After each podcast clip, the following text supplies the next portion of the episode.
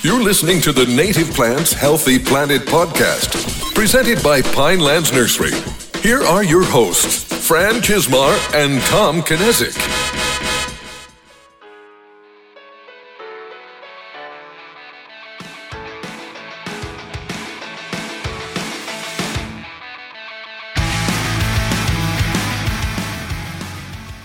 Welcome back to the Native Plants Healthy Planet podcast presented by Pinelands Nursery. I am Fran Chismar. And I'm Tom Knezick, and welcome to episode maybe 199, maybe 201. It's going to depend. uh, yeah, we have, have a potential scheduling thing that we may want to push in front of this one. So if it's 201, you've already heard that. If Yes. it's 199, it's coming in two weeks. there you go. so, but uh, this is a very special episode because it's a long requested episode Yes. by some of our Canadian listener, listeners as they wanted to hear more about what's going on in their country. So, uh, so do I. reached out to some or someone I knew, uh, Melissa Spearing, and then she said, "Well, you know what? Can we have have another guy come on too?" So it was uh, Dr. Stefan Weber is joining us as well, and um, and you're both in Canada, right? I don't know how we can confirm that aud- through audio. It's like, oh, do you point the camera out your window and see what plants are outside? But um, if someone if someone Googles Bethany, Ontario, that's where I'm sitting Bethany, right now. Ontario. All right. So no, and we're really we're really glad to have you because, uh, like I mentioned, we've been getting some requests on uh, from some of our Canadian listeners saying, "Hey, I'd love to hear more about how native plants are are uh, what the reaction to native plants are, what some uh, organizations are doing with native plants in my country." So this was our opportunity to kind of venture into that realm of uh, of the north to us. So before we get into too much, would you guys mind kind of giving yourselves a little bit of an introduction on who you are, where you work, and and um, and your involvement with native plants in some way? Melissa, why don't we start with you? Sure. Yeah, and great great to be here and hello to all the Canadians and Americans listening. Um, we don't have a lot of snow yet, but we're getting more soon. Um, so I yeah, I'm I grew up in southern Ontario and uh, currently I'm working with the Canadian Forest Service. So there's uh, six regional offices across the U.S., very akin and similar to what the U.S. Forest Service does. We have a national tree seed bank um, and facility out in Fredericton, New Brunswick. So that's where I work the majority of the time. And uh, I'm also doing a lot of work with the Canadian Forest Genetics Association and uh, a lot of work with forest industry restoration, reclamation. Um, my background has been in native plant production. Um, for my parents had a little, well, I won't say it's little. It's a very impressive medium-sized nursery in southern Ontario, and um, yeah, I really did uh, got my love for plants from there, and I was really lucky and fortunate to go um, train at the Millennium Seed Bank in England for a long time and took school down with the Niagara Park School of Horticulture. So I've been infused with native plants and well, plant propagation my whole life. So whether I liked it or not, now I really like it. Awesome, awesome. And Stefan, how about you? Hi there. Yeah, it's good to be on your podcast. I am a botanist and restoration biologist. I'm currently working with the Canadian Wildlife Federation on a national seed strategy framework, inspired very much by the seed strategy that you folks have in the United States. Um, although most of my previous work is in applied restoration ecology, I worked for Canada's largest native seed supplier uh, for about eight years and um, otherwise have a background in community ecology, evolutionary biology, and uh, I really, really love plants. Very cool. Very cool. So, what we were curious just to start, and I know this is such a broad question, and and it's, I, I guess, I, I don't even know what to expect from the answers, but just as far as native plants um, as a movement, what is the culture right now in Canada? Kind of considering native plants, is it?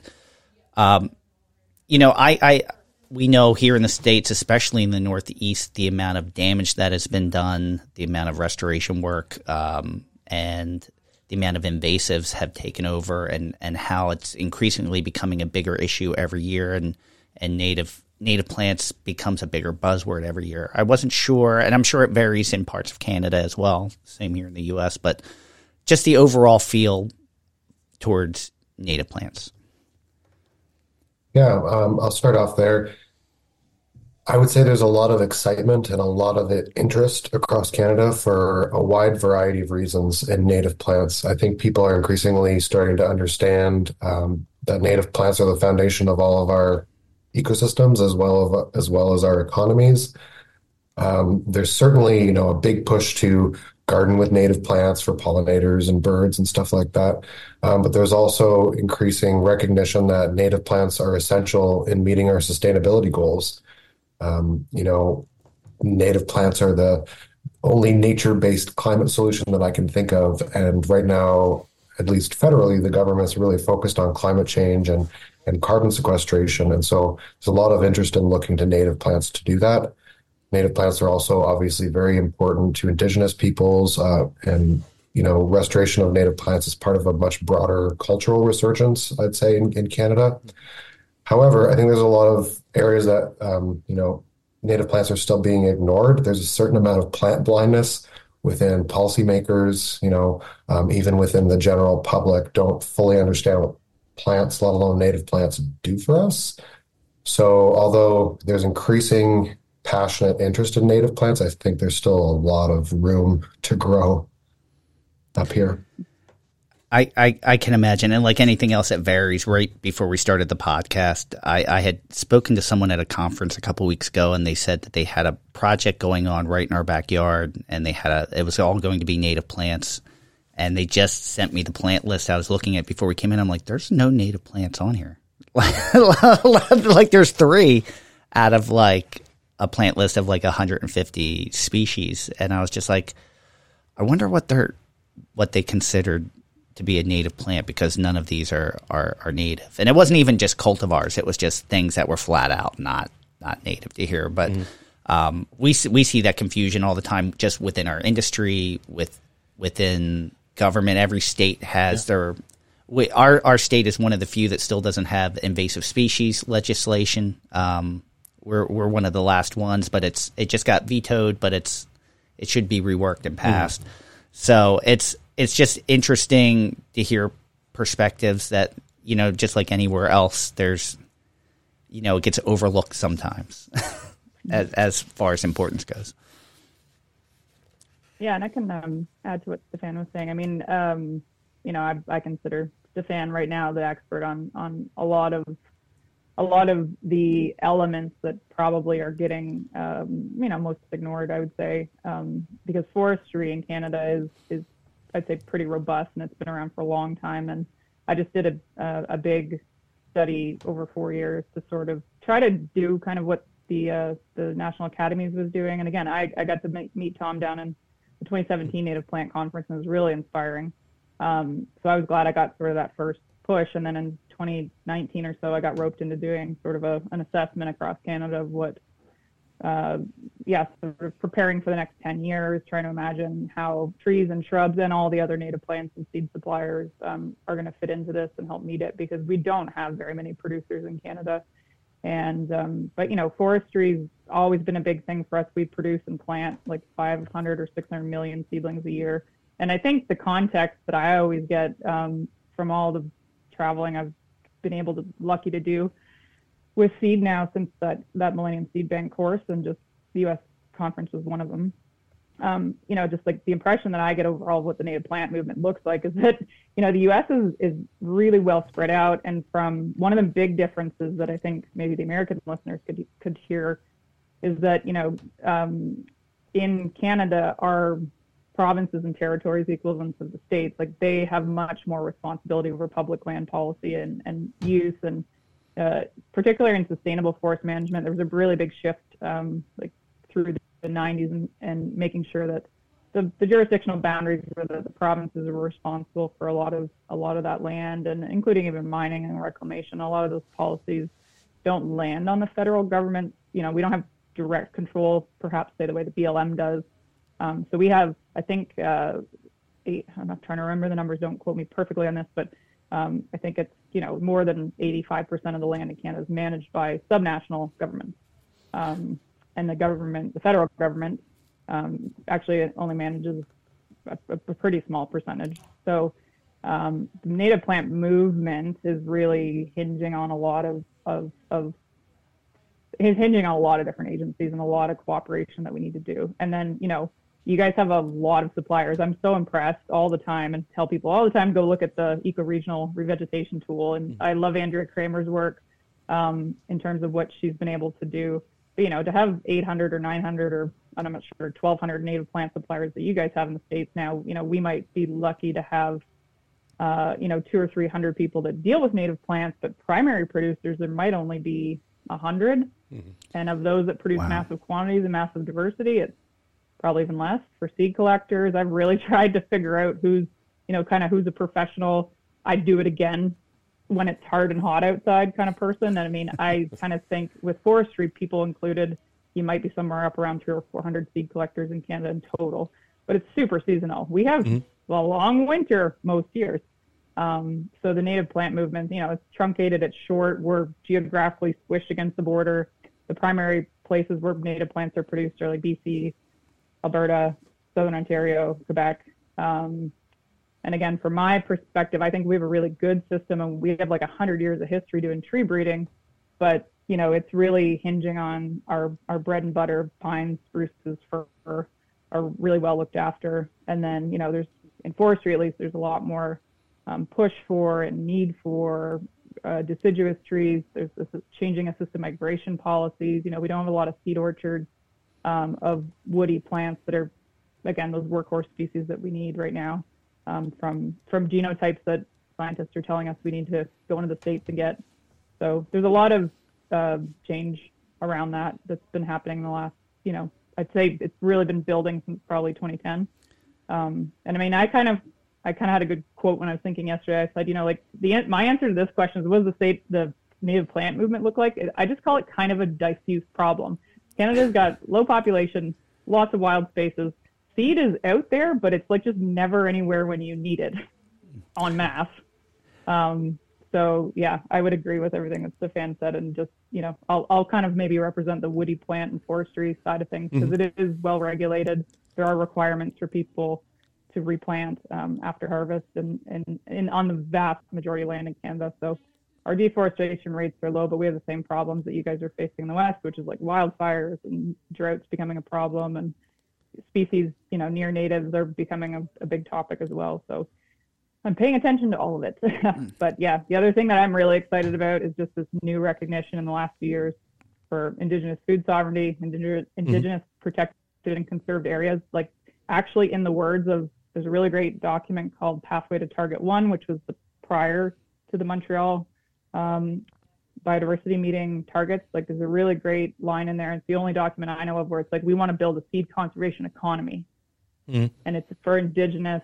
It's to it's to towards what they want to do with protected lands and and to reinstate a lot of the traditional um, and new harvesting rights that they want to want to do. So that's wonderful. I'm excited about that, and we have a we have a new program that we launched in March 2022 um, through the Canadian Forest Service for the Indigenous Seed Collection Program. So I'm, uh, yeah, it's been a very active thing in the last few years, but I can talk about that later. But it, I think the native plant movement looks fantastic.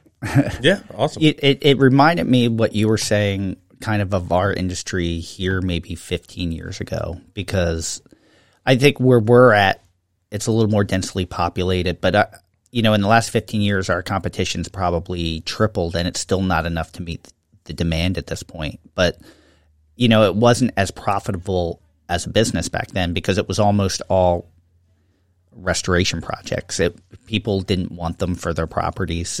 it wasn't. It wasn't a buzzword in garden centers. It was more if the if the government jobs existed, you could sell plants, and it was still hit or miss. You know, the Clean Water Act uh, work towards that. A lot of the local regulations, but you know, in our part of the country, there's a lot more native plant nurseries. There, it's some parts of the country there's very little because it's very hard to collect seed. It's very hard to do a lot of these things. So it's, mm-hmm. I'm sure those numbers are concentrated in certain hotspots here, but it sounds like what you were explaining is where we were at 15 years ago. mm-hmm. Do you do you see where there could be more nurseries sprouting up like in the future based on the conversations that are happening and where everything's going legislatively? Um, absolutely. I, I would say that uh, I would say that a lot of what is happening now, and when I see different federal government programs um, or municipal or subnational, I mean, I, I would call it less legis- legislative or more carrots. Um, there's been a lot of funding and grants and contributions and programs that are through one way or another facilitating greenhouse like small greenhouses to startup capacity building um, you know research and development um, streams. I was really fortunate to take part in helping um, the northern alberta institute of technology. To have a new boreal research plant and seed technology um, uh, like kind of like a training technical access center. So it's kind of what your native plant material development farms are kind of like. Um, so you know industry groups can go there and and get research and development um, done in partnership with them. So, you know, there's there's those things spreading up. Um, legislation and policy here takes takes longer to change. So I would say that there's nothing forcing anybody to grow more native plants um, that I know of, and and I just think that uh, uh, some things will happen naturally. I think just because of the groundswell of support for this and the recognition again at national international levels that the co-benefits are a lot bigger than than just you know jobs and funding.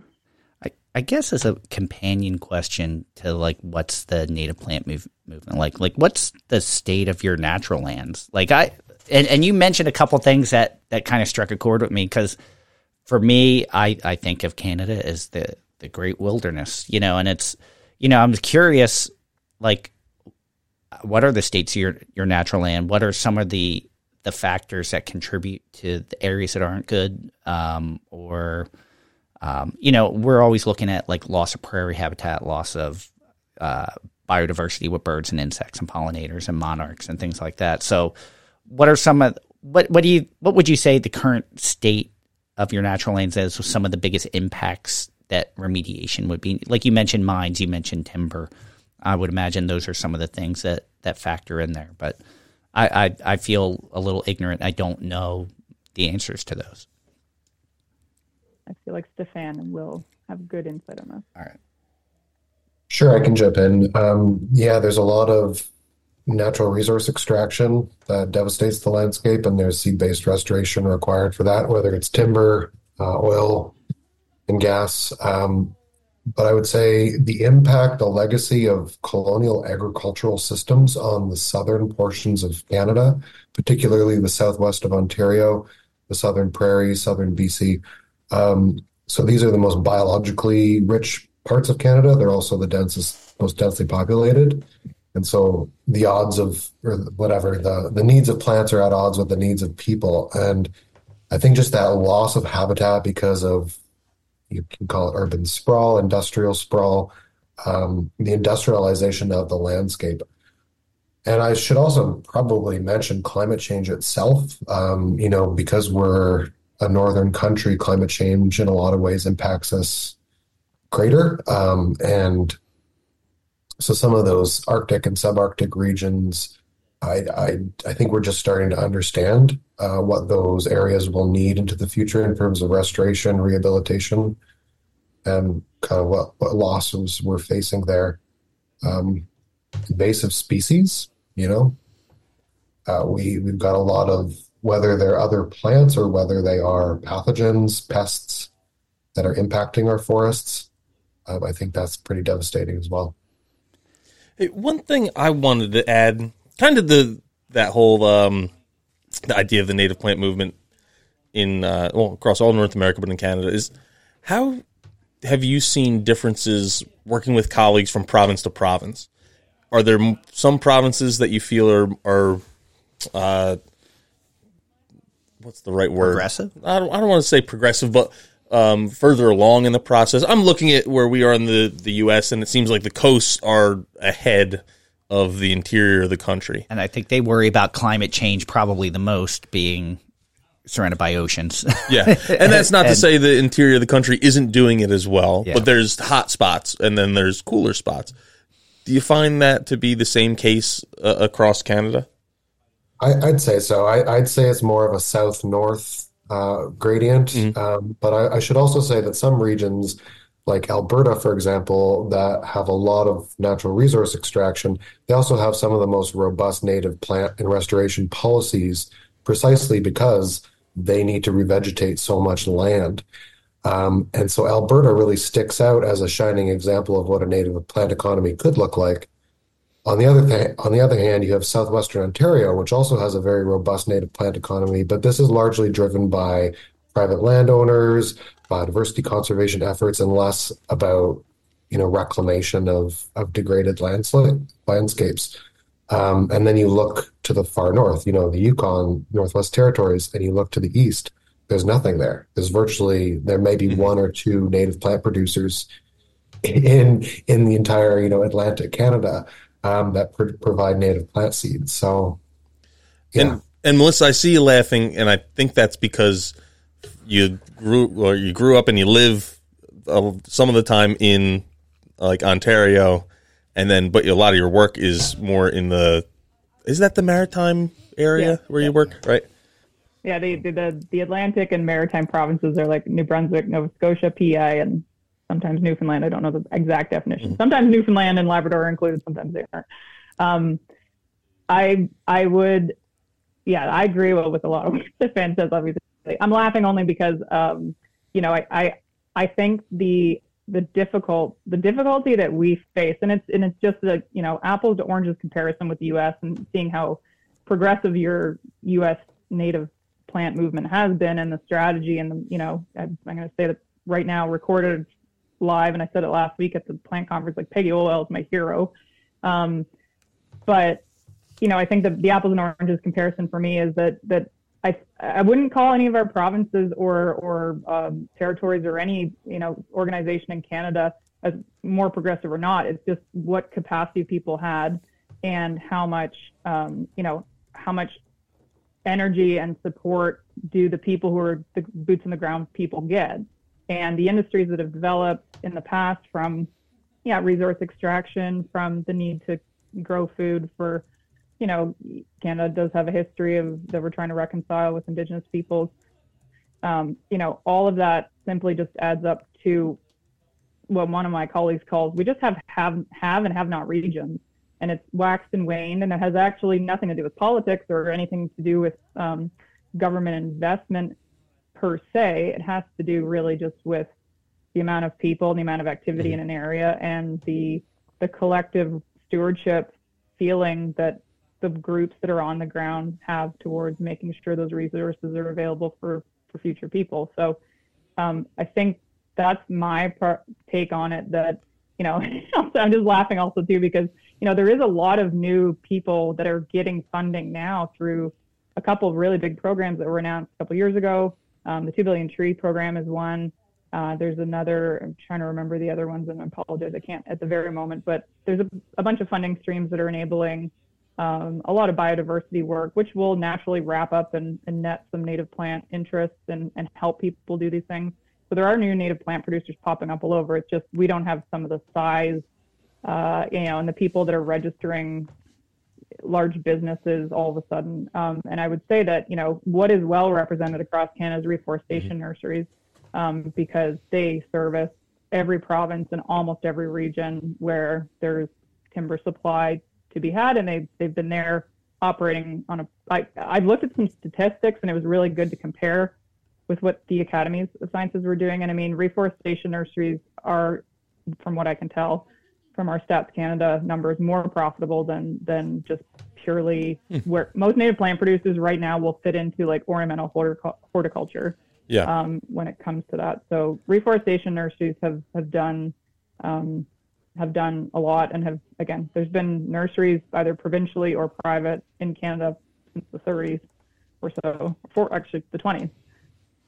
So um, yeah, I would say that that uh, while there's threats, there has been a bit of a, a machine going that we can build on and that people are probably interested in, in, in building up from. So I think awesome. I think in this like for us, I feel it, it definitely varies state to state or different parts of the country, mm-hmm. um, because you do still have a faction of like climate change deniers, and and policy uh, regarded to that. There's you know there's there's some states that aren't as receptive to native plants. We had one of our listeners telling us about, you know, where they're like, we, the, the state that they're in, some of the programs are like, we don't discriminate against plants. So whether it's native or non native, we don't turn any of them away, you know, which, which can make it, you know, and we're not into shaming non-native plants either, but there, there's definitely some obstacles and, and different views. I think what changed for us, you know, and I mentioned before, like the Clean Water Act,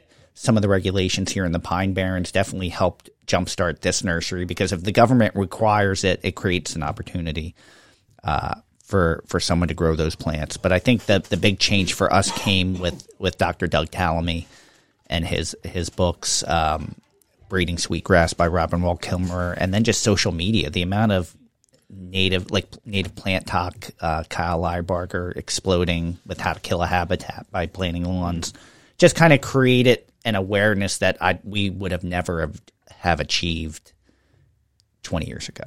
I think, mm-hmm. but well, it, and I think. I, oh, sorry. No, I'm I'm done. I'm sorry.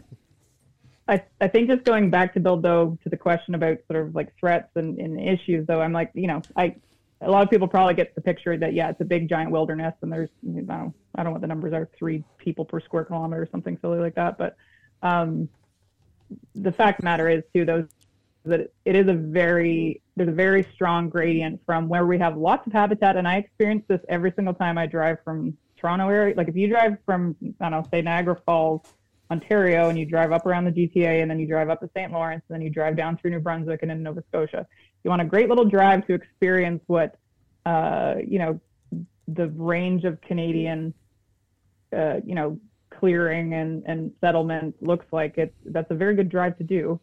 Um, because it really just covers the gamut of, of you know, right from almost untouched, perfect old mm-hmm. growth forest if you're down Fundy National Park to, to you know, the urban core. Um, and so yeah, there is this massive, massive gradient of of needs and what native plants can do to address them. So yeah, I, I mean, I work on everything from white spruce, which is, I mean, it's the most planted tree in, in Canada, I think, right now um, you know, right down to like the rarest thing that we have, where there's, I, you know, there's one Murray's birch left apparently in all of Canada, and wow. and we have seed from it. So, you know, I'm interested in all of it because you can't repaint the picture. You can't repaint any picture if you're missing half the colors. Is basically what I get told all the time. and I get very sad about things like ash. Like ash, I'm actually wearing ash earrings right now, and they were formed from real seeds that I helped pick. Um, you know, like I get sad about ash because that really got me involved in seed conservation in Canada. And I was running around before EAB got to black ash swamps and everyone thought I was crazy knocking on doors. Like, can I go in your swamp, please? Like, please let me in. People are like, why do you care about this? I'm like, cause it might not, there might not be another seed year for like 10 years. I should, I should get it now and put these babies away for a while. Um, so yeah, there's, there's a, there's a real need to be more proactive before more is lost, before things get listed. Mm-hmm. Um, we can't do, we can't recover things, and we can't, um, and can't grow an economy if we don't have have the have the palette. So yeah, that's what it, I get get excited about. This is a complete aside, but we were having a, a business conversation earlier about um, we're going to switch uh, email providers and there's one option on the table where you can just get the switch the email and it's like there's some backups involved or you can get like a third party backup to it and uh, my thing is like eh we don't need the backup where there's like what, what, are the chances that something bad happens but then here you are you are the backup in a sense of, or for some of this stuff it's like hey this we know there's threats out there this is something that is at risk. And if we don't have these seeds in that case, they might not be there. They could be, and could, everything could be fine, but there's a chance that they aren't, and it's good to have that security. So. And we've been through that loss here. We've lost uh, American chestnuts. You know, mm-hmm. we've seen the devastation to American elm, and we just keep losing things that are good mast producers. Mm-hmm. And then, mm-hmm. you know, you, you think, oh, well, it couldn't happen again. and then you get Asian mm-hmm. longhorn beetle, you get emerald ash borer. Um, what would you consider? What are some of the biggest threats to natural areas or native plants in Canada right now? Like you mentioned, emerald ash borer. Um, I guess it depends on the province and, and the makeup of the natural lands. But what are some of the biggest biggest threats to to uh, your your your natural lands and native plants? Uh, I'll, I'll start with a super brief thing because I know Stefan's got lots on this too. But um, yeah, I, even last summer I just thought of it because it, it just the news just kept hitting like June, July, August. It was just like we found oak wilt. We've got you know uh, hem, hemlock woolly adelgid spreading. Uh, there's this you know that new rampant beech leaf disease. There's just there's just all these things, and I think the biggest thing that I deal with in my job is is just trying to anticipate new pathogens coming that are you know at risk of killing 90% of something. And there's no amount of legislation or or protection you can do at that point for some of those things. It's just they're they're one of those sad ecological windshield wiper blades that just goes through and it's like whoosh. And you know, I I got like actually emotional because I went and found a couple of pumpkin ash, like the two pumpkin ash and seed um, you know, just before they got recognized as endangered recently. And, you know, I was just so thrilled and happy, but that's not, I wish I was there 25 years prior. So, you know, I, the biggest threat is to me is not having a time machine to go backwards in time and, and do some of these things beforehand. But um, yeah, for, for what I do, forest health uh, and pests and pathogens that are coming up from the states that are spotted lantern flies on the doorstep. I mean, I pay attention to iNaturalist all the time just to see what port something might arrive in soon and try and get ahead of people. But yeah, for me, that's that's that's my big thing. When when you mention beech, I mean that's one of the things to us that's so devastating. Like I, at least I've heard a couple things recently about emerald ash borer that they, there's some things in the works that may happen within 10 years that some of the plants that are too small to be attacked by the time they're big enough in 10 years that maybe we might have, you know, there might be light at the end of the tunnel. But with the beech leaf disease, I'm not hearing anything positive. Just that we're going to lose all the beech. The uh, the the one great thing that's coming along, and it's really kind of on my bucket list to go to go visit them. But I mean, you know, the U.S. Forest Service has phenomenal disease resistant breeding programs, and Richard Sniezko out in the west, and Jennifer Koch in the east, and Holden Arboretum getting involved. Like those kinds of programs are so important to to work for us to work with, for us to pay attention to the early research, um, and for us to also communicate and talk about how effective it is sometimes. So the only like the thing that's effective to us to to to try and be proactive again is to try and communicate with people and and find out if people see survivors and see resistance or see potential trees early on whether or not it's been before or after the disease front. So like we're always trying to reach out the same way the U.S. Forest Service does to to ask people like if you see something, let us know. You know, we'll put it on a map, we'll flag it, we'll we'll we'll go out and test it sooner or later. Seed seed or, DNA. We've got researchers that do those kinds of things. I find lots of times people. This is just a general comment. Like people get really negative about the what's coming. But like my boss had said before, I'm like, we can do something about this. Use your eyes and use the hotlines and call us. Like that's that's something anybody can do. You can be a professional forester or just, you know, grandma saw uh, a good looking beech. Call me. Which is important. I, I am not going to say names. I have ne- I've never talked about this on the podcast, but Tom knows probably what I'm about to bring up but I, I had the opportunity to have a, a cordial discussion with with the owner of a, a large nursery, like very large nursery. And it was after touring their labs, which was used to create genetic mutations in plants for new cultivars and varieties and everything. And a lot of people were very excited, and I was very depressed.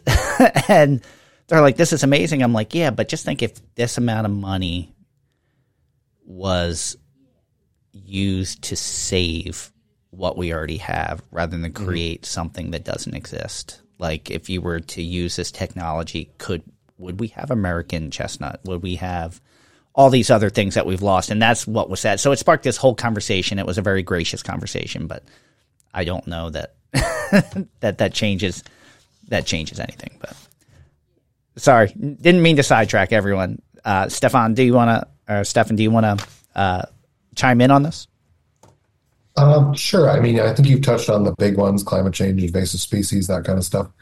I, I do want to maybe just reiterate the role of land use planning and policy around land use planning, particularly in the south, southern parts of Canada, and particularly around grassland habitats.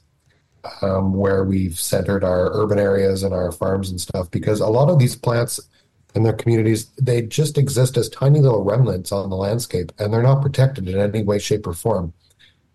And that's where all the you know seed that we need for restoration is derived from ultimately. So we don't even have native plant producers in a lot of region, regions to go out and harvest those remnants and scale them up, for example. So there really isn't even a plan B in a lot of areas for plants that aren't protected. And they're just kind of swept out of the rug. And it's death, death by a thousand cuts.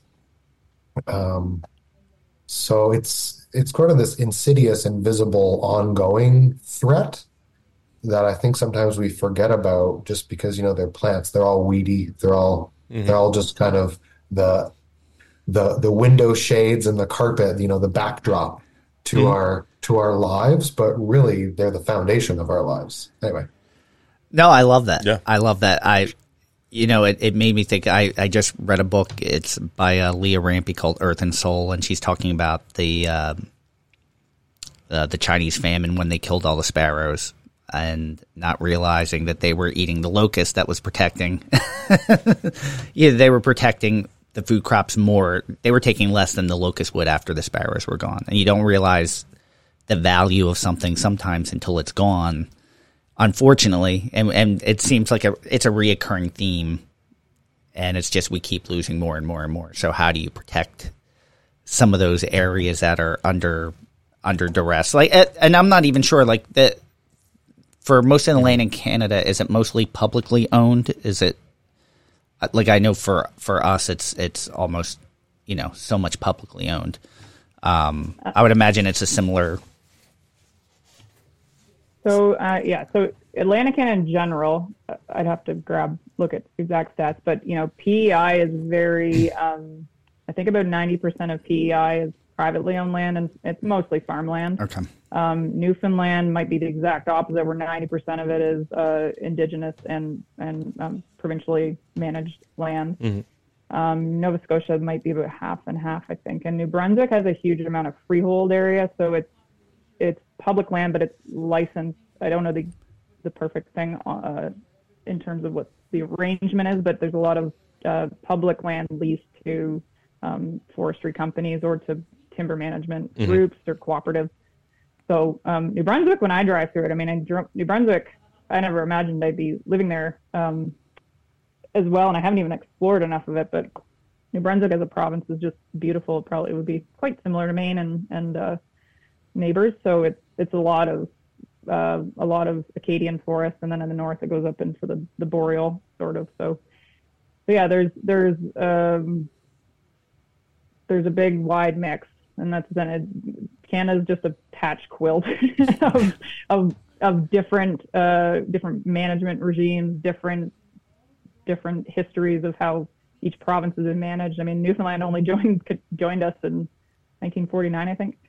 Um, so you know, there's there's there's a lot of different there's a lot of different arrangements that have developed over time, and again, it's probably reflected in in a lot of the history of what is is trying to be addressed now with trying to put things back the way they were or to try and prepare for the future or whatever it might be. So, and there's lots of big announcements happening. The some of the biggest things in the last years has been again those there's huge swaths of land being um, you know ceded back to indigenous groups. I think the Northern Territories just signed over um, uh, signed over more land management rights to all the indigenous groups to Nunavut. I think uh, mm. just, I heard wow. that in the news the other day. So it's yeah, there's a lot of a lot of paradigm shifts that are happening, and and I think you know again, I think the the native plant discussion, biodiversity, all of those factors, it kind of diffuses into things that we may not might not consider being um, being supportive of native plant work or or that, but it's happening. Now, one thing we've we've kind of touched around a couple times um, was the the forestry industry in Canada, and um, I guess it's it's really multifaceted. Uh, and I before we started, I just had mentioned I uh, finished uh, Suzanne Simard's book, Finding the Mother Tree, and she was uh, involved with this. Um, I can't remember the, the organization name, but uh, she was involved with the forestry industry from the uh, as a biologist, right? From uh, with the government side of things, kind of with regulation, and um, oh, where did my question go? But she kind of even lays it out in her book. But can you explain some of the importance of forestry in uh, in Canada, and then its interaction with native plants, both maybe some of the the positive and negatives that it has uh, interaction wise with native plants. Yeah, and I uh, I'm also a big fan of Suzanne Simard's work, and yeah, she'd worked for I believe she'd started her career, if I remember the book correctly, that she started her career working for the the Ministry of Forests. So they have a huge research arm, um, and you know to the BC and to the BC economy, forestry is a huge a huge contributor. Um, so yeah, just just in general, and the best I can do. I'm not a registered professional forester. It is a registered trade in Canada, and uh, mm-hmm. most people to to authorize any long-term management plans, you have to be approved by regulated boards, and and, and yeah. there, there's kind of similar things in in the West for biologists and agrologists and all these things. So. Um, yeah, across Canada, uh, sustainable forest management practices are have been in place for quite a long time. So um, that would that requires people to you know consult with local groups to produce plans to think about what they're going to harvest to know and prepare for it. So that's why there's such a strong supply chain um, management aspect because the growers for those for seedlings for those 500 or 600 million a year like they kind of know what's coming uh, well in advance and so that system's been um, well, again, well established for a while. Um, each province is different. So, you know, uh, Ontario and Manitoba recently closed some of their, so a lot of the provinces, i am just going to, I like history lessons. I'm a chronological thinker. Um, a lot of, so a lot of the over enthusiasm for the endless amount of wilderness we had got sort of realized by the, like the late 1880s and the early, you know, 1920s. And, um, there was some really big things that started to happen with with I think just you know ecology fighting back. So like where around where Stefan lives, grew up, um, Norfolk County, was huge sandplain areas, and you know I see pictures of it. And south of my house here, the Ganaraska Forest, basically it's forested now, but it was basically a sand dune eating people's houses when mm. there was no trees left, and people said, "Well, I think we went a little too far." So, you know, some of the um, afforestation programs for us where we're putting we're we're using trees essentially as a nurse crop to just just capture the dirt from running back, back into the you know the Great Lakes and the the the, the waterways. Um, a lot of the programs that started for public native plant development. If I'm I'm I'm going to use this term. I mentioned this before we started recording, but you know, for me, uh, trees are plants too because they have they they fit into the whole taxonomy thing. Mm-hmm. And as a botanist, uh, hopefully the botanists that are listening can agree that like trees are plants just just for this episode mm-hmm. um, so i always you know start putting the native plant development process on what we did for trees because it was just they were the first workhorse species that we said we're going to put public money we started public nurseries started public seed centers and most provinces um, had that um, in place to address various like ecological things that were starting to happen. Um, so really, and, and, I mean, I'm familiar with Ontario, but I think in the 1940s there was a sort of watershed movement to create conservation agencies that would manage things based on a watershed analysis approach. So that was kind of, I think that's a bit unique to Canada um, across the whole range, but it's it's you know at the time. Um, but people were using native plants to to to fix problems. So that's where I put it back at, and um, and yeah, so Sorry, remind me of the question. It was basically the, I guess, the importance of forestry uh, yeah, to yeah to both the Canadian economy and then um then how they're interacting with native plants. I guess realistically, it's a, a product. They're using some of these really old trees as the the product, and then um what are they doing? Uh, I guess like positive, and negative, how they're using native plants right. and putting them back on the landscape yeah so um, yeah that and that's where i was going with like my chrono- my chronology so um, i would say that through yeah through the 60s 70s 80s there was a real concerted uh, cooperative approach to try and get tree breeding programs whether or not like there was you know obviously the need to to choose the better growing trees, the faster growing trees, the disease result uh, tolerant trees. So a lot of those programs started across Canada. Um, the Canadian Forest Genetics Association that I mentioned that I work with, it used to be called the Canadian Tree Improvement Association. But way even before that, it was like Forestry Breeding Canada or something. Um, their proceedings, I help manage their website, goes back to like 1937. It's all documented. It's super cool to read. I mean, no one else might read it with as much interest as I do, but I think it's really interesting just to see because it is native plant materials development. Um, and it's, you know, trees are just slower than everything else. Um, I kind of almost envy being a you know a, a, native plant person if you're working on something with a shorter time span because yeah. you, you kind of like get your your feedback quicker. But um, yeah, so you know the, the the positive element for us for forestry in Canada is that it's like it's a backbone. It became this network of you know people needed wood and we needed there was mills everywhere um, in a lot of rural areas. It was uh, forestry and pulp and paper for a while were were kind of like mainstays of, of of a whole lot of towns. So, you know, if you wanted to go work in Northern Ontario and if you were a university kid to want to go make money and plant trees, like that was a place to go do it. And it was, it was a way of exploring kind of the North, probably for a lot of, mm-hmm. uh, a lot of our history. Um, and then, yeah, the afforestation programs and the nurseries that got developed, they were initially on public dollars. And then there was a slow transition through the sort of 90s and 2000s where things have become more privatized. And then, yeah, recently, um, you know, the negative side of things, I think, is just, you know, here's here's an here's an irony. Um, the ironic part is getting so efficient at things that eventually someone says, "Well, that's not making any money anymore," or it seems like it's really low activity compared to what it was in the heyday. So let's close it because we don't need it anymore. Um, so I mean, Stefan's really well aware of this too, but but you know, it, was, it actually kind of broke my heart because uh, in 2017 we were picking like a tractor trailer load of cones, white pine cones. There was a huge bumper crop. Wow and it got it was going to get sent to the Ontario tree seed plant that had been operating since 1924.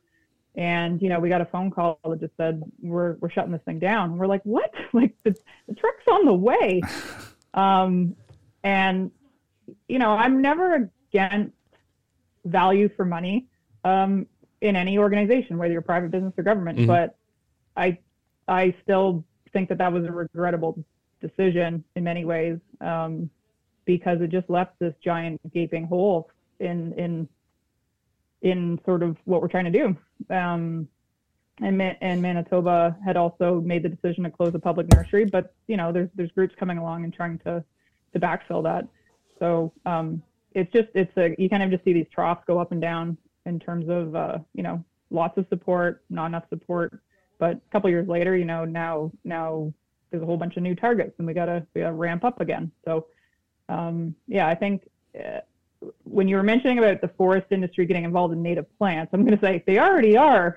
They're busy. Anybody I know who is in, uh, you know, growers are about as as rare a commodity as a new gold mine these mm-hmm. days. and uh, and you know, uh, my dad would love me to come back and go back to the growing sector, and maybe I'll do that at some point. But you know, I think that uh, that forestry is doing a good job with what they have to do with the little um, people, not to say little people, the few people and few experts that are in the system right now, and mm-hmm. and and that that part, you know, everyone's busy, um, and I think just there's no, we don't have a lot of the, uh, there's not a lot of post-secondary education derived mm-hmm. towards plant production anymore. It seems to be something that's moved towards technical schools, or it's like you learn on the job, or go you know go learn from the guy that's about to retire kind of thing. Um, so i think there's a real need to to step up and just even expose more people to it um, so that we can we can just keep letting it like let it get fat. Like i want to there's i always say too there's there's enough pie for everyone here. If you're interested in this stuff yeah. business wise or or just volunteering or whatever there is so much that people can jump in and do. It's it's a smorgasbord. Stefan, do you want to add anything to that? Sure. Um, I guess I'll jump in and just uh, maybe follow or follow Melissa in her chronological story uh, structure. So, the Canada's first forestry station is now Canada's largest native plant producer. Um, uh, established in 1908 in St. Williams, Ontario, um, because the region turned into a dust bowl, much like the Pine Barrens, I guess, where you're calling from. Um, Norfolk County is a sand barren and full of rare plants, and um, all those trees were cut down for you know for forestry, and the the whole landscape turned into a desert, as Melissa described. Um, but decades later, that facility is now um, Canada's largest native seed producer, filling a, a different need um, for native plants. But I should also maybe point to, I guess, some of the pitfalls. I will say that uh, I can recognize within the forestry sector and within um, kind of restoration that counts on tree planting and afforestation only. One is that the element of time is often not accounted for. So, so tree planting and afforestation is used um, as a means of capturing carbon. You know, we have all kinds of policies and funding streams for carbon capture in, in forestry, but um, it takes, you know, 150 years for those trees to actually, uh, you know, accumulate that much carbon. So um, the it's the element of time that can't really be replaced, and I think we're counting too much on trees in in that case. Also, there's some situations where trees may be planted where non-trees may be more appropriate, um, just because whether it's government or organizations using government funding, they're trying to achieve these targets, numbers of stems in the ground or area reforested. Uh, but in some cases, these you know, landscapes might be more appropriately used for grassland nesting bird habitat or reintroduction of rare orchids or something like that. Um, and I would say also in most reforestation movements, the understory or even shrub layer are completely ignored, and the diversity of our, diversity of our forests are not truly being restored.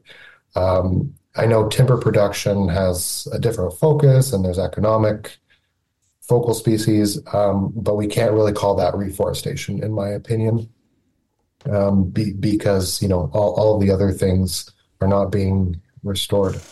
Um, that's maybe a little bit of an or, unorganized response to your question, but those are my thoughts. no, I like that. It made me think of too another question, and again, I know f- especially for us it varies.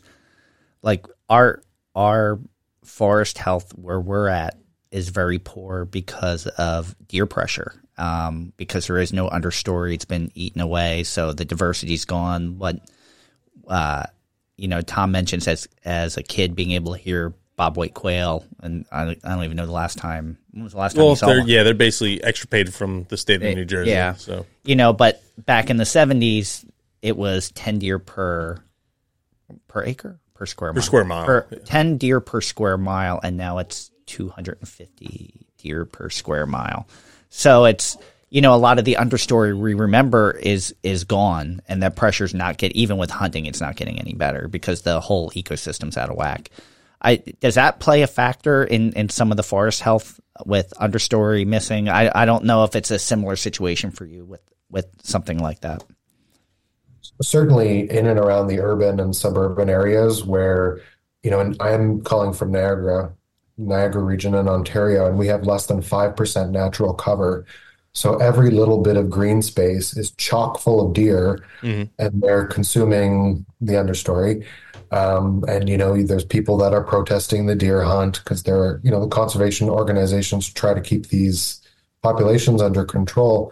Um, but the things that we're losing are, are plants. You know, it's the plant mm-hmm. diversity mm-hmm. that disappears first definitely in in the more populated areas the deer here are tame they will walk into your backyard they'll eat out of your garbage can i mean um, they're like squirrels basically yeah, yeah.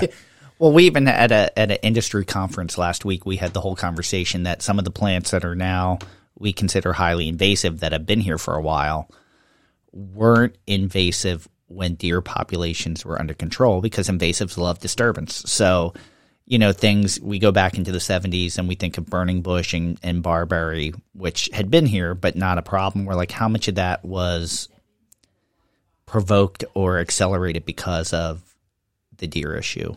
And I don't know. It's it's it's all those things, and I'm sure it plays a factor in there somewhere. But it's you know as that as that goes, then invasives become an issue, and it it just becomes like a uh, an uphill struggle from there. I just want to add, it's almost a trifecta of of invasion in some of these urban areas. You have deer, buckthorn, and earthworms. Um, and the three of them together change the soil chemistry, they change the soil texture, and it's like uh, an alternative stable state. You know, we're ne- we're we're probably never going to get a native ecosystem back into those areas um, until an asteroid falls on it. yeah. And even then, buckthorn will survive. yeah, and actually, I I mean, I'll I'm I'm gonna ignore my per- current job and just put some old hat on. I was just gonna say like the one thing I am terrified of, and it's I mean I'm terrified of two things when I come back to my farms because like I grew up playing in the woods here, and I'm like I have a very visual memory of of how beautiful the understory is. And my brother, um, my brother has a beautiful chunk of farm that he bought, and the the woods are one of those rare spots around us at least where they didn't there was a very strong thing around my uh my area where people let cattle in the woods all the time and i mean it's mm. probably got the same effect but you know there's a spot my um actually shouldn't say this exactly there's there's a particular place that i know um it has like you know it's 10 it's 10 square acres of just ramps like wild allium and it's wow. so beautiful and the claytonias and the trilliums and the ferns and you know it's just it's it's as close to things that I feel that I can still go walk into and see like, you know, this is probably close to what it was like around before there was a lot of uh, it's probably changed, but I'm terrified of dog strangling vine and earthworms getting there because those things will just slowly get, yeah, like Stefan said, death by a thousand cuts. And it's, it's things that, you know, the jumping worms, I think were discovered by master gardeners in, in Ontario and they're getting transported around in potting soil. And and I know that growers, I know that commercial growers, um, you know, they have to worry about a lot of things these days. Mm-hmm. But you know, hitchhiking issues on plant production and, and how you know the border might inspect like two percent of the shipments that go back and forth, and people are sending seeds in the mail to every postal code you can imagine. Mm-hmm. Um, you know, it's like those are the things that it, you just don't know. And I think maybe going back to something Stefan said about land use planning, you know, like I wish we had more.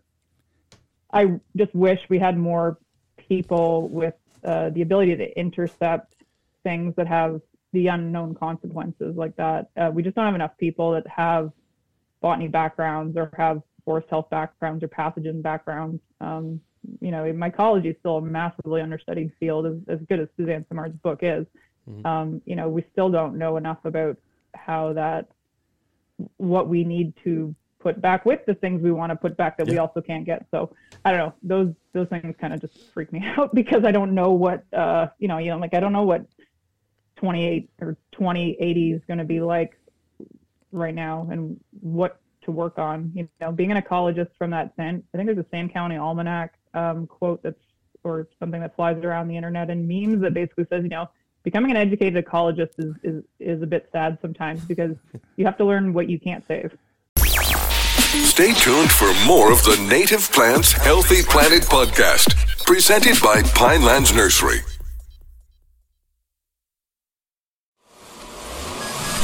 Welcome back to the Native Plants Healthy Planet podcast, presented by Pinelands Nursery. But it's um, like being an ecologist is living in a world of wounds, and it's like you just see all these things that are are just hurtful in a way. And um and just a few years earlier you didn't even know that was a problem. And but uh yeah, it is pretty tough. It was I do want to get into the the earthworms a little bit more. Um but and th- again, this is another aside. This is my like ADD brain working here.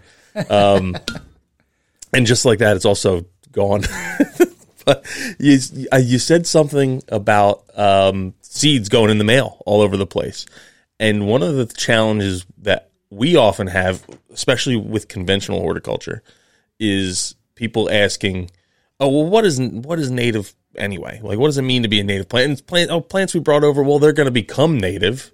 And um, but that was a, a good to me was a good analogy because uh, what I always say is, well, it we tend to consider pre-colonization is that time frame and they're like, well, people would still move plants around. You had native or indigenous people were moving plants around. I'm like, yeah, that's true, but it would take a long time for those plants to go from place to place.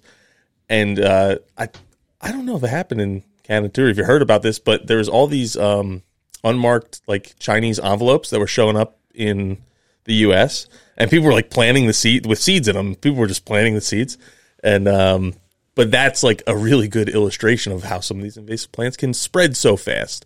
Is uh, or just how why that native plant argument can come about. It's like you have seeds that can make it from China to the U.S. in a few days now, where previously that took thousands of years or tens of thousands of years to happen. So, and it's some of our yeah. some of the methods that are used to control it. Like we just don't, as humans, don't have a good understanding of of nature and ecology. Yeah. I think of like um, the story the the white bark pine mm-hmm. uh, ripping out all the the currants. Yeah, thinking they held you know that they were gonna uh, I can't. Was it a rust? They're like, oh, it's the only host. We'll get rid of the currants. Well, it wasn't. So they got rid of all the native plants, but there were plenty of other hosts. You know, or you know, for us with the invasion of spotted lanternfly, you know, obviously tree of heaven's the first thing. It's our natural host. Let's get rid of it. But once that's gone, there's other hosts. Yeah. you know, they they just go towards the vineyards and all these other things that they're like, oh, we didn't know they would attack that. So it's we always have the best intentions, but yeah. but not necessarily the best answers. now you. I'll, I'll, oh, go! You go 1st and then. Uh... Also, just say something funny about the vineyard thing, only because I'm like, well, Canada also revised its safe drinking line, so that's you know maybe we can balance that out a little bit. But, but I still don't want spotted lanternfly anywhere near us. Yeah. But uh, yeah. So yeah, you, accepting that it's coming and trying to prepare for it. Yeah. Yeah. You'd both mentioned earthworms as a as a something that's really a potential threat. Can you go more in depth on on why that is? Because I know a lot of people who are just getting into native plants, and especially the, one of the things that tends to align with it is composting, and then worms go with composting. So I think a lot of people would be surprised to hear earthworms not being a good thing for native plants. Can you go a little more in depth on that? Sure. Um, I'm, I'm no by no means a, worm expert, but I am friends with some worm experts. Um, so my understanding is it's twofold. One, um, non-native earthworms have very shallow and specifically shaped burrows, and while this seems like it's good for aerating the soil, it's it's actually um, supporting a whole microbiome that denitrifies the soil. Hmm. So it supports a bunch of bacteria and, and I don't know the specific organisms, but they essentially increase the amount of nitrogen that's lost to the atmosphere from the mm-hmm. soil. So that's number one. That's why they're bad in at least productive like agricultural systems. Um, number two is that they consume underground plant parts mm-hmm. um, uh, and create kind of easier access for other organisms to consume um, parts yeah. of underground plants. Yeah. Yeah. Interesting. Interesting. Yeah. Very cool. I, I, didn't know if I knew that. Yeah. So I, I and that's not just jumping worms. That's uh that's other earthworms as well, right? Yeah. There's yeah. there's huge. I mean, again, I'm also going to state before I talk is that I'm not a worm expert, and I don't have as many worm expert friends as Stefan does apparently. So um, I'm going to hang out at those parties though. Um, yeah, the, the, the things that I understand from reading a bit a bit about it, and actually Frank Gilliam, if you ever listens to this, um, is a really fan. He's got some really fantastic books that I, if I was ever working again in, in herbaceous and woodland plants, and woodland ephemerals are like my favorite thing to grow, and that's why you know I, I take an interest in the earthworm issue. But you know the other thing that's um, I'll say that uh, natural resource development in Canada. This is a two part answer. Is that you know earthworms are probably strangely linked with uh, forestry, fishing, and hunting because we yeah. take bait everywhere, and it. Uh, Stefan's comment about the nitrogen is, you know, and maybe a lot of people that haven't been up to Canada don't know this, but I mean, they're very, you know, where where you see Canadian cities in the Google Maps uh, thing, or you look on where land clearing has happened, that's in really tends to be more calcium rich. Um, you know, the the richest farmland and, and class class A farmland is all in those areas. But once you're up into the boreal and where forestry becomes um, you know, a big part of the economy is that it tends to be in non-agricultural thin soils. So there's not much soil and it's really low in nitrogen. So the plants that are there really need it. So the issue with earthworms, as far as I've heard it from anglers and hunters and people that work in boreal ecosystems or acidic, you know, acidic places are that, you know, if you get earthworms invading those areas, they are taking and robbing very precious nutrients for plant growth and and that so that's another issue and again it's a bit of a geospatial one because we don't want them Yeah. where they don't belong anyways but we really don't want them in places where they're they're um, going to impact things like that but it gets you know if anyone's listening they come to canada do not throw your earthworm or fishing bait out into wherever you think they need to go so Oh, yeah. that's a big part of it we talked about that with somebody else years ago now. I can't But uh, remember. but I remember one of my big takeaways was it's some of the marketing on uh, earthworms for fishing is like Canadian night crawlers, and it's like you look them up, not actually native to Canada. But, yeah, so just As- because something has canadensis in the in the in the in the name. Don't remember those those were so those Latin names sometimes were added when uh, people didn't have great mapping skills. yeah, yeah. One of the things, um, as we're getting a little bit closer to when we want to wrap up here, that I did want to touch on is how both of you are doing some incredible things about helping native plant communities in your respective areas. Uh, Stefan, I'd like to start with you on what you're doing to help native plants in, in your neck of the woods. Sure. Um, so, like I mentioned, I'm currently working with the Canadian Wildlife Federation, and we're working on a framework for a national native seed strategy. So, we hope that this will help improve the supply of native plants and seeds for restoration across Canada, and that will benefit native plant communities.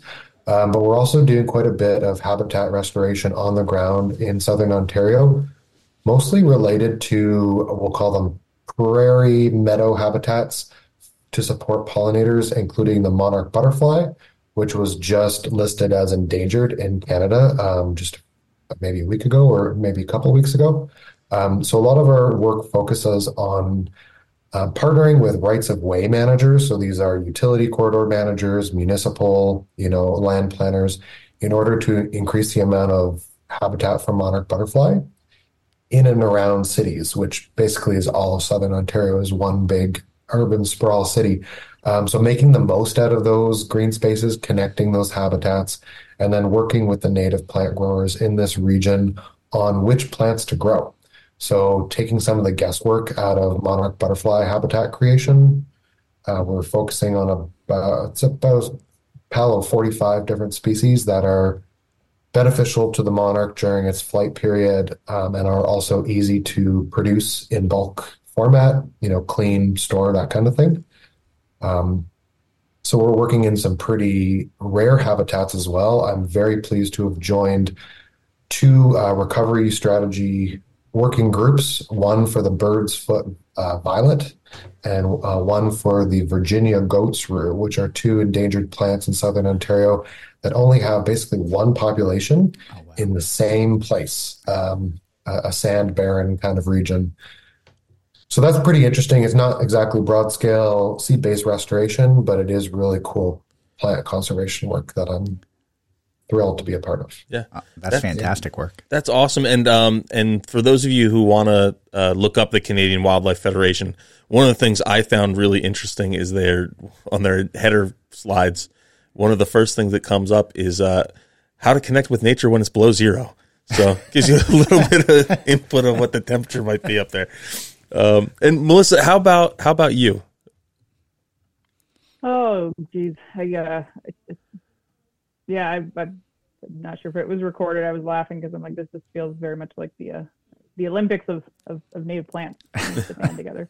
Um, well, and, and again, I don't want to take credit for, for us being the first or whatever uh, groups that are doing things to help. Again, I think there's so many people that have come before us. I mean, I've been mentored by some phenomenal people um, that have probably done, you know, probably committed their entire lives to helping get this stuff off the ground. I think there's a lot of people to thank long before us. Um, so we always stand on the shoulders of giants, as we say, um, especially in forestry. But um, what I'm doing right now that I'm pretty proud of, I mean, I one of the things that uh, I'm I picked up years ago, and it was actually it was right before I think the uh, when I went down to Washington. Um, there was a group there was a group um, that was formed back in like 1983 and they do it's a tree seed working group and it's just kind of been an informal ad hoc thing and it publishes a little newsletter but to me it, when i discovered it and it's kind of like you know when you go i find it it had the same effect on me as like the the ringer site um, mm-hmm. you know, where all the seed manuals are and all the free resources. And you're like, holy geez, this is free. This is a, this is like the, you know, the encyclopedia of what's happened, um, especially with tree seed in Canada. So when I was really interested in getting into seed banking, you know, there's not many places to go work at a seed bank in Canada. So I kind of got that in my head around 2013. I was like, I'm going to do that. And I'm like, how am I going to do that?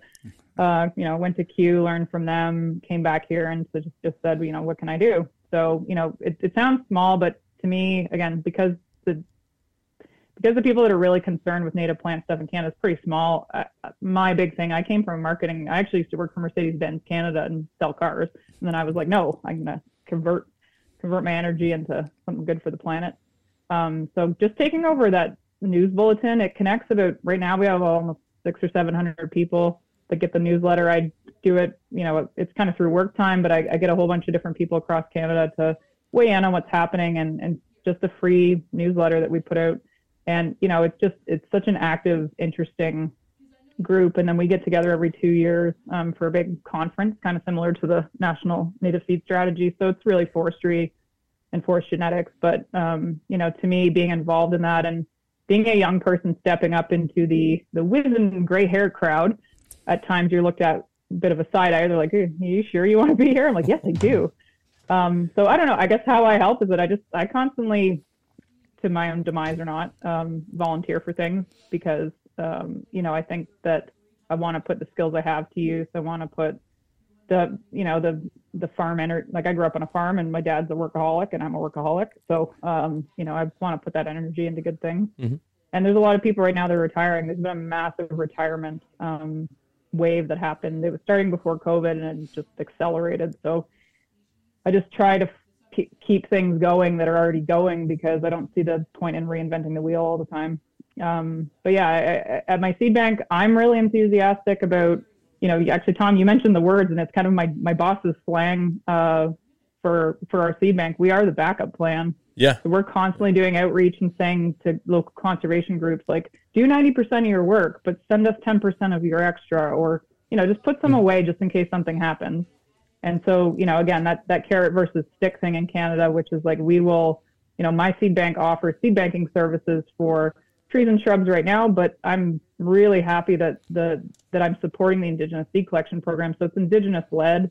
We are having MOUs with communities um, starting, so they decide the plants of interest they want to work on, they want us to help with, they want us to test, they want us to research, and I love doing research for people um, that don't have time to do it. So I'm like, you're busy doing what you got to do, monitoring bats and worms and fish and all those things. I'm like, oh, you, have got a plant list, send it to me. I'll I'll read up on it. We'll figure if we can bank it or not. Um, we have cryopreservation mm-hmm. at our facility as well, which I'm really excited to have just as a tool because there's some species you can't bank and growers think can't be saved for a long time. Um, and I'm constantly just, uh, I'm always diving into our database. And actually, one thing that I am that I think is useful to people and to growers. And when I was working for my parents' nursery and just trying to, you know, work out the code, how to break a really difficult species germination, like anemone canadensis still like thwarts me all the time. Um, you know, it just decides it has different dormancy patterns every spring. I'm like, you're annoying. but, uh, but, you know, like, um, the one thing I really love about our seed bank and being a, you know, it's kind of a working facility. We've been along with R&D for so many programs so many different researchers, so many different interests. Like we have data on over 400 species um, that we've tested for sometimes decades at a time. The oldest seedlot, um, the oldest native seedlot we have is Jack Pine from 1951. We've been testing it every year. Um, but we have a lot of seed bank that a lot of people don't think can be stored, like willows and poplars. We have 44 year old poplar seeds still germinating above 50%. Wow. Um, so, you know, reinforcing things I learned in England, and using them every day and showing growers like like you don't need a lot of technology to save seeds. Like seed saving is as old as as human history. Um, and and you know indigenous people are getting so much more um, uh, vocal about their knowledge of it and how local how local plants uh, the one thing that my boss constantly reminds me of and i love it is that and i'm glad to even repeat this on a podcast is just you know he always says he did a big cross country road trip um, to kind of launch our program and met with people where they're at and learn from them and walk in their shoes. And I love walking and hanging out with um, meeting community members and just walking around their their lands with them and seeing what they see. But you know, like you never need to explain the importance of local ecotypes to indigenous people because to them those are their relatives. It's like having your cousins nearby. And mm. that that started to sink in with me a lot lately and I really I really am so enthusiastic about um, learning with uh, learning from those people and hearing more about what what it means to them. So every time we have an indigenous training session or I go uh, to one of their communities and meet with them, like it's funny and I don't know what it, it, I have an emotional reaction all the time and it did get spawned with a lot of the you know the graves that were discovered here, but it's like they're so connected to that stuff. It's it's it is their relatives, it's their family. So yeah. I get oh, yeah. I get very emotional about seeing like you know um, people's names on jars of seeds in my seed bank. Mm-hmm. like some of them aren't alive anymore. Some yeah. of them their grandkids might get in touch with me and I want to give it back to them or something. So no, I, I I've been reading more and more about that myself, and it's definitely something trying to even do little practices to become a little closer with with nature. Um, just little things, just to to view it differently, because that's the only way things are going to change, in my opinion. So, Stefan, before we ask the last question, I know Melissa kind of went into like a little bit of her background and kind of how she got where she got. What what guided you to take the path that you did to do what you do today? Sure. Well, I guess I've always been a plant nut. Um, I went to school for horticulture. I've always been a gardener. Um, plant taxonomy and evolution has always been fascinating for me. My first foray into native plants, I guess, was through an internship at a herbarium. So I spent a, a summer taking native plant samples from across southwestern Ontario and learning the diversity of our lo- local flora that way. Um, and then when I finished my master's, I got a job with Canada's largest native plant producer and spent about eight years there learning all kinds about you know restoration practice but also what was holding practitioners back mm-hmm. from achieving some of their goals and targets uh, some of the kind of challenges in terms of the scientific literature so I decided to go back and do a PhD. Um, I got funding through the Ministry of Transportation to study the role of roadside restoration and invasive plant control in infrastructure corridors. Um, and that really kind of sealed the deal for me. Um, you know, not only am I in love with these plants, but I think that there's the solution to so many of our problems. And um, I'm, you know, I'm dedicated for life now. Awesome. I love that. Yeah. I love oh, that. Yeah. All right. For the sake of time, I think we're at that point in the show where we ask our last question, which is always the same and always the simplest, yet the hardest. So I'll throw it out there. Whoever wants to go first can. But the question is, what is your favorite native plant?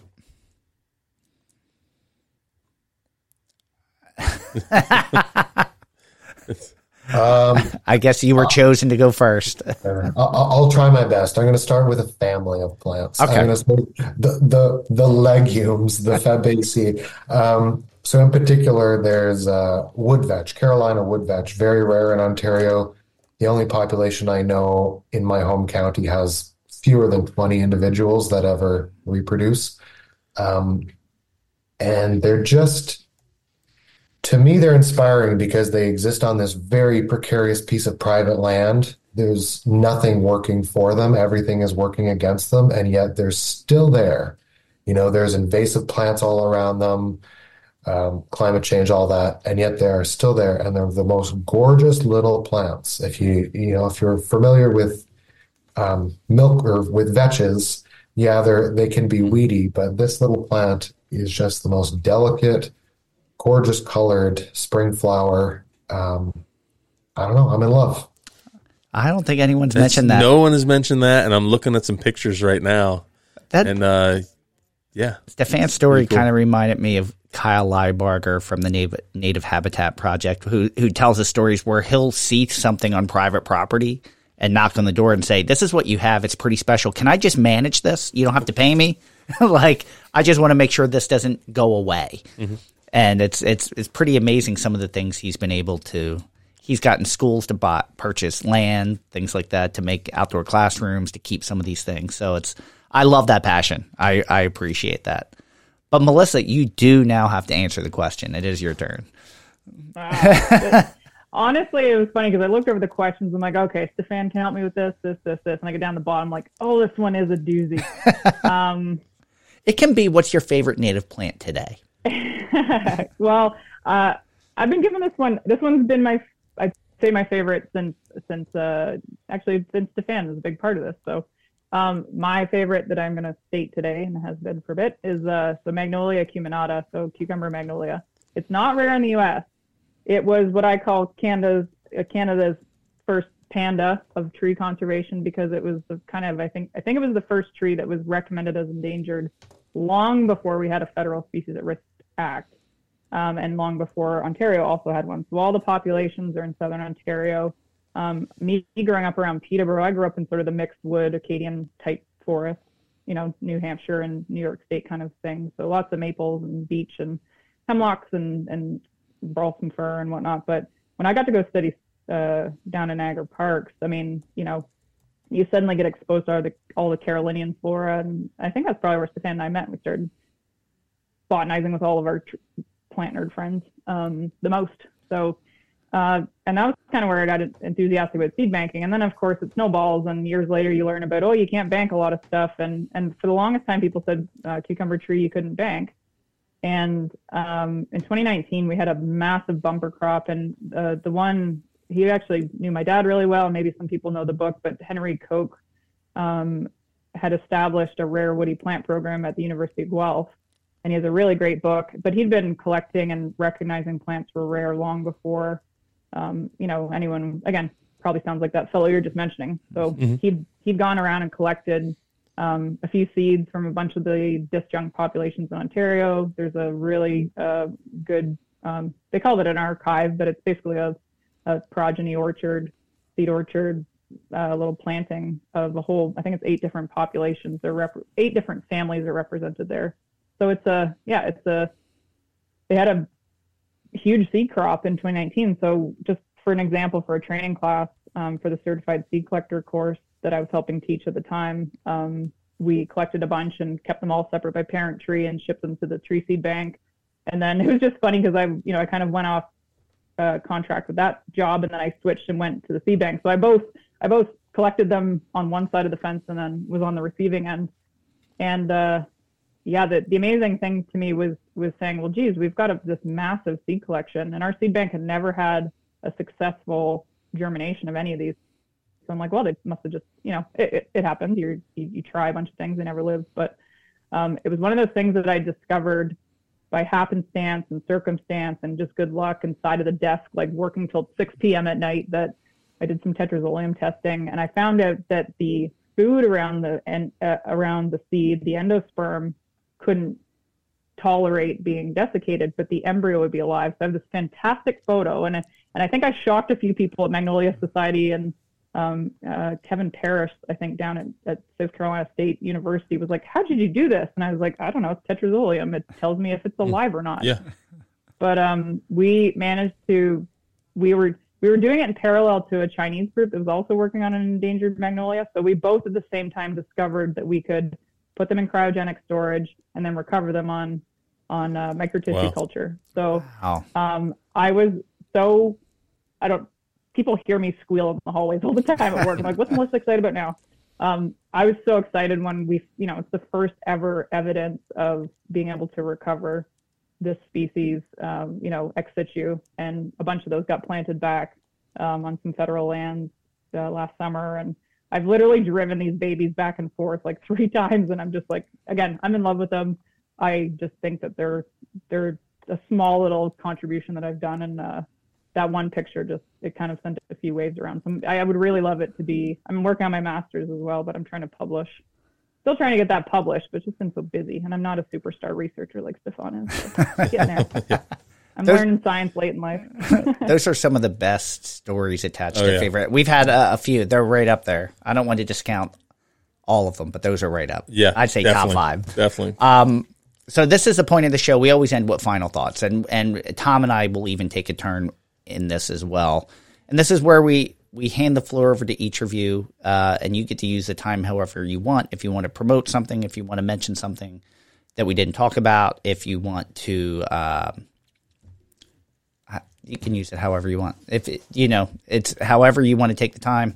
Uh, you're more that you know if you want to summarize, however. But uh, let's start with uh, Stefan. If you want to, you want to do final thoughts.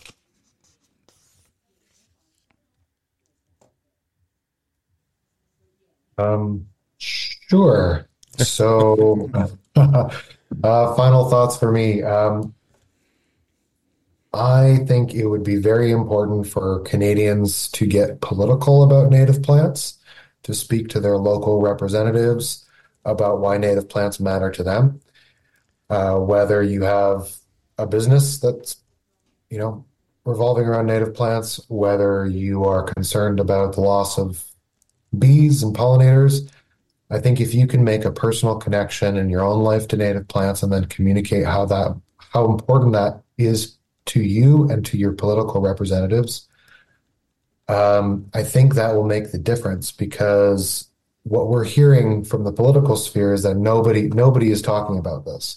So you know the biologists and the and the you know seed people in the room are aware that native plants are important, but politicians don't get the message from their voters that native plants are important to them. They might get the message that bees are important, or maybe wolves or whales are important, but they n- almost never get the message that native plants are important.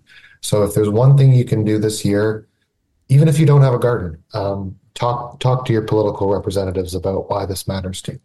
Man, that's a great point. Oh, Thank yeah. you. Thank you. Melissa, how about no pressure now? Melissa, how's how about you for a final thought? uh, no, I'm I'm glad for that. I'm going to go on a slightly different tangent. Um, yeah, so um, last summer I had been presenting at a, a forestry conference it's on YouTube. I can share it with you guys if you want to add it to some links. But Awesome. um, Yes. one of the things that I did at this workshop, it was just a quick summary, but you know, I, I mentioned that wave of retirement we've had. And my dad, and I'm gonna just put him on the spot for this because my dad always goes, you know, he'll be like, I don't need to write down, it's in the mainframe. And I'm like, Yeah, I know, Dad, but you're a brilliant guy who spent 40 or 50 years accumulating such amazing information or knowledge about what you do. And, you know, my dad was kind of growing um, some native plants before it was the cool thing. So, my points that I'd like to leave folks with is that, you know, if you're in the wizened gray hair about to retire or don't want to retire just yet um, age group and you've been working with native plants for decades, please write it down. Please record a podcast like this so that some people can hear it and people can find it because a lot of people go to their graves with that it just spawns reinventing the wheel constantly. And i i appreciate it because for a while i was the young kid not knowing that i was talking about things that people were had already tried to solve a long time ago and maybe it wasn't the time but i'm like the more people that get it written down that get it infused in in in something that gets handed down to the next generation in the way that people just in this day and age need to learn things and hear things. Sometimes it's just a social media meme um, to hit somebody over the head and they go, oh yeah, that's that's that's good or that's good information. Um, I think I think people people just need to pass on their knowledge a little bit more. And the second thing I'll advocate for is that it feeds perfectly into this is that if you're a, an expert in native plants and you want to retire and do something easy, please get into mentorship or please think about in Canada. I'm very much in the in the realm of thinking now that the way to shore up our labor shortages, our our workforce shortages is like we need a red seal for native plant and seed production. Um, it- you know, we have one for agricultural equipment operators, and when a, someone gets a red seal trade certificate in Canada, they can move to almost any province and get a job, and it's well paid, and it's you know it's well recognized. I we have it for horticulture, but we have nothing really for reforestation nursery staff and for for horticultural nursery staff to learn native plant production. It is harder than typical ornamental horticulture. So I, I feel like we need to build up that program and train a whole new army. You guys have you guys have cone cores and climate corps down there, and we kind of need that too. Yeah. Great thought. Your Yeah. your father must have been a propagator because they don't they don't like to share a lot of those secrets. It's their livelihood. I, I know I know people that are that are propagators that are all great friends, but just won't share that knowledge because that's that's what they figured out, and that's that's what they do well, and it's hard hard to let that go until they're ready, and then they're they're a good mentor. my dad my dad is in the in the category of I'll share knowledge if you will walk with me while I water, or you have to call me, and it has to be a good day. All right, yeah.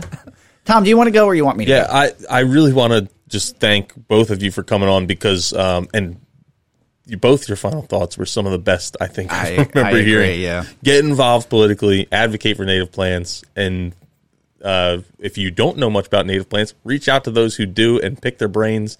And uh, even if they tell you no a couple times, keep bugging Fran. Keep asking for, for advice. And then if you're on the other end, you know something, look for people to share that information with because it really does go a long way um, for the planet. So yeah, and uh, and the I've been thinking the last couple of days as if we've had more of these international calls, how I keep screwing up. I feel real really feel dumb when I can't do the like Fahrenheit to Celsius conversions in my head, and uh, and I'm like, oh man, I really need to be better at this. It makes me think. If you haven't Yeah. seen it, watch the Nate Bargatze uh, skit on Saturday Night Live. George Washington and his his dreams of America. yeah, yeah, yeah, that's exactly what it's all about Yeah.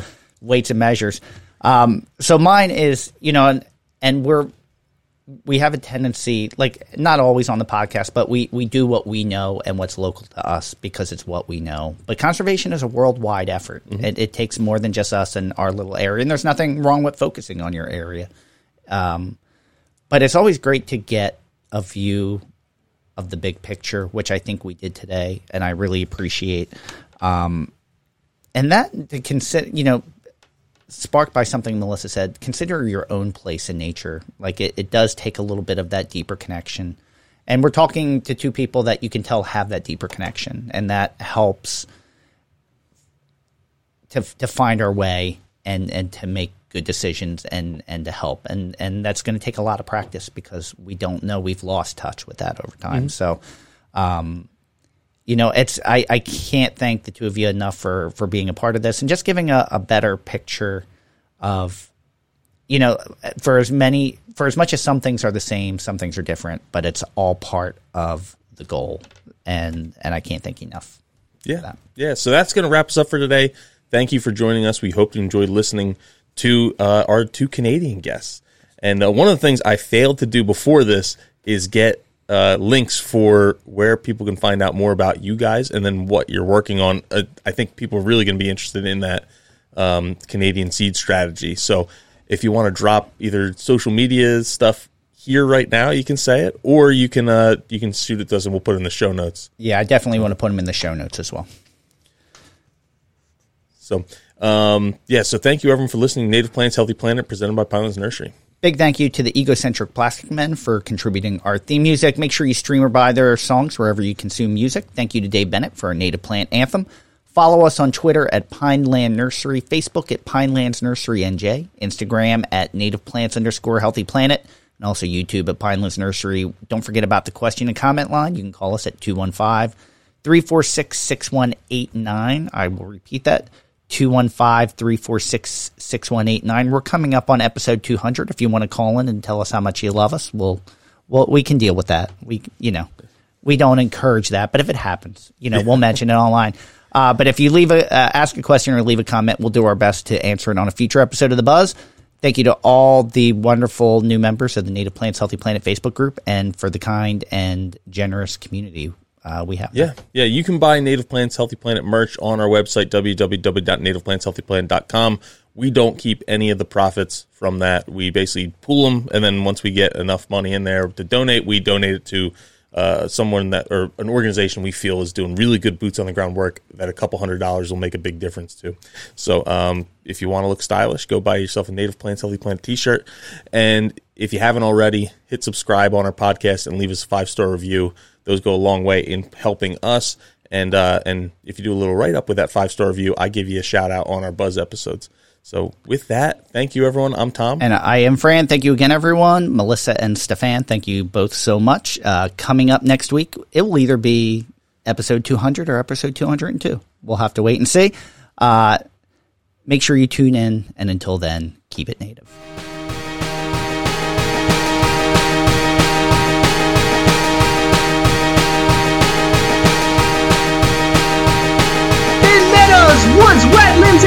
Trails grows a bounty of beauty that never fails. Our native plants, so diverse and so rare, treasures of our land beyond compare. From the threads below, soaring oaks above, each plant has a place, each plant is love. Monarch caterpillars launch milkweed so tall, bees buzz about, sipping nectar from all. Oh, native plants, how you grace this land in your diversity. We will take to protect and preserve our generations to come. Their beauty and potency second to none. To protect and preserve the earth to restore the native plant movement you just can't ignore. Goldenrod, asters, and flowers galore. Monarch is so stunning, can't help but adore. Their colors, their fragrance, a feast for the eyes. Their value to wildlife, no need to disguise. Native how you grace this land. In your diversity, we will take a stand.